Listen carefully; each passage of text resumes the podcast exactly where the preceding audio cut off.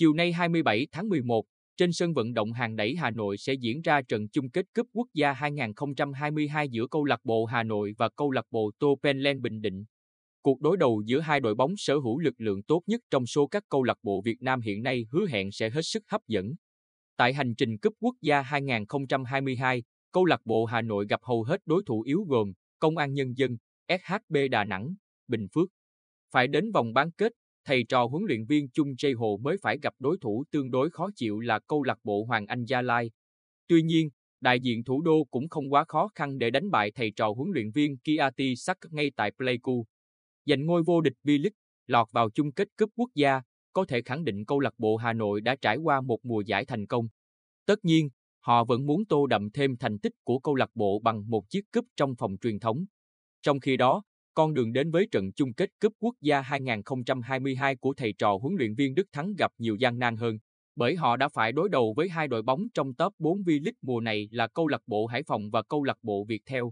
Ở trận bán kết cách đây ít ngày, sự tỏa sáng của tiền đạo Ralph Kenson cùng tiền vệ Henrio đã giúp đội bóng Đức võ giành chiến thắng tưng bừng 4-0. Không chỉ hài lòng về tỷ số, lối chơi tấn công linh hoạt, sắc nét của Tấn Tài và các đồng đội là điều khiến các cổ động viên hài lòng. Ở trận chung kết cúp quốc gia 2022, nhiều khả năng câu lạc bộ Hà Nội sẽ tiếp tục không có sự phục vụ của tiền đạo Văn Quyết. Đây được cho là nhân tố có tầm ảnh hưởng lớn đến lối chơi của đội bóng thủ đô, khi những pha di chuyển linh hoạt của anh luôn đem đến yếu tố bất ngờ trong những pha tấn công. Tuy nhiên, sức mạnh của đoàn quân do huấn luyện viên Chung Jae Hồ dẫn dắt cũng không vì thế mà giảm đi quá nhiều, bởi họ vẫn còn một Đỗ hùng dũng đầy sức sáng tạo ở tuyến giữa, cùng một Tuấn Hải cực kỳ mạnh mẽ và song sáo ở phía trên. Khu vực phòng ngự cũng khá chắc chắn, với sự góp mặt của các tuyển thủ quốc gia như Thành Trung, Duy Mạnh, Việt Anh, Văn Hậu. Ở chiều ngược lại, khả năng ra sân của tiền đạo Jeremy Lynch bên phía câu lạc bộ Tô Penlen Bình Định vẫn còn bỏ ngỏ. Nhưng với phong độ tốt của Ralph Kensen cùng những đối tác trên hàng công như Đức Chinh, Xuân Nam, huấn luyện viên Đức Thắng cũng không quá lo lắng về khâu ghi bàn. Đặc biệt, khả năng phòng ngự của đội bóng đất võ được nâng lên đáng kể sau khi thủ môn Văn Lâm xuất hiện trong khung thành. Chính anh đã góp công lớn vào việc giữ sạch mành lưới ở trận bán kết, trong đó có một pha cản phá thành công quả sút phạt 11 m của cầu thủ Thanh Hóa. Tại V-League 2022, câu lạc bộ Hà Nội đã để thua một trận duy nhất trên sân hàng đẩy. Đáng nói, đội bóng làm được điều đó chính là Tô Penlen Bình Định.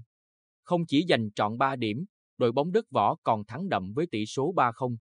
Đây chính là cơ sở quan trọng giúp đội khách có thêm sự tự tin để chơi trận đấu cuối cùng của mùa giải. Lực lượng hai đội cân bằng, nhưng đội chủ nhà có sự gắn kết trong lối chơi hơn. Do đó, nhiều khả năng Hà Nội vẫn là đội sẽ giành quyền kiểm soát bóng nhiều hơn. Không quá xa lạ với đối thủ, huấn luyện viên Đức Thắng vẫn sẽ biết cách khắc chế lối chơi của đối phương để hướng đến một chiến thắng. Đã gần 20 năm kể từ khi đội bóng đất võ giành được chiếc cúp quốc gia, giờ đây các cổ động viên cũng như những người làm bóng đá cũng rất khát khao một chiếc cúp để tạo đà cho những mùa giải tiếp theo. Hy vọng Văn Lâm cùng các đồng đội sẽ lần thứ hai đánh bại câu lạc bộ Hà Nội để hiện thực hóa giấc mơ đó, đánh dấu một mùa giải thành công cho câu lạc bộ Tô Penlen Bình Định.